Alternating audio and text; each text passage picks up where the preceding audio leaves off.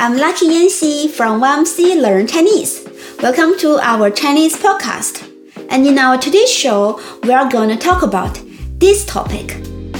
The higher the expectations people have, the greater the disappointments they may feel.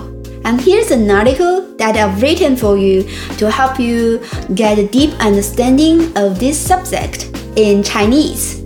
Now, in the following time, let's read this article together. Ready? Let's go. 你有没有过这样的经历？当你问你的一个朋友最近哪个电影好看时，他可能会告诉你某个电影超好看，你赶快去看吧。结果。你看完了，感觉非常的失望，因为你觉得这部电影没他说的那么好看。这是为什么呢？Why does this happen？因为每个人的主观感觉不一样，所以对同一件事情会有不同的看法。就像你喜欢的东西，别人未必也喜欢。As Margaret Hungerford wrote in the novel Molly Bawn, beauty is in the eye of the beholder. Chinese also has a similar saying. 情人眼里出西施。情人眼里出西施，it means Beauty is in a lover's eyes, and Xi Shi is the name of a famous beautiful woman in ancient China. In Chinese, you can use this word Xi Shi to indicate a beautiful lady or a handsome guy. In spoken Chinese, some people also change this common saying like this.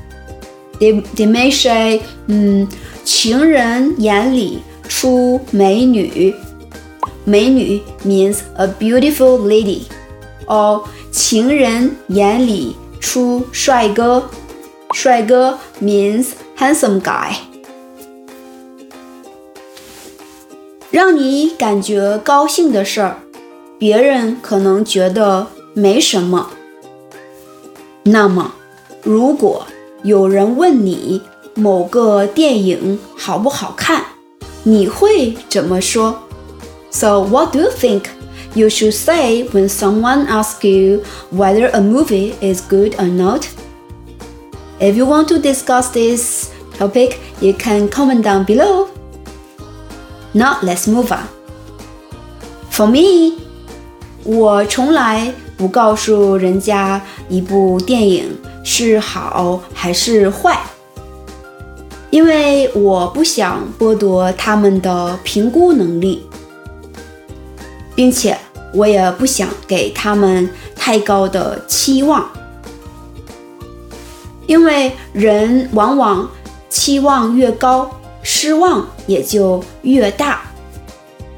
That is it for today's podcast. I hope you enjoyed my reading and my story. If you want to practice your spoken Chinese with me, please go visit my teacher's page on italki to learn more about my Chinese courses. And here's the link in the description box. I'm Lucky Yancy. Good luck to you every day. I'll see you in our next video. Bye bye.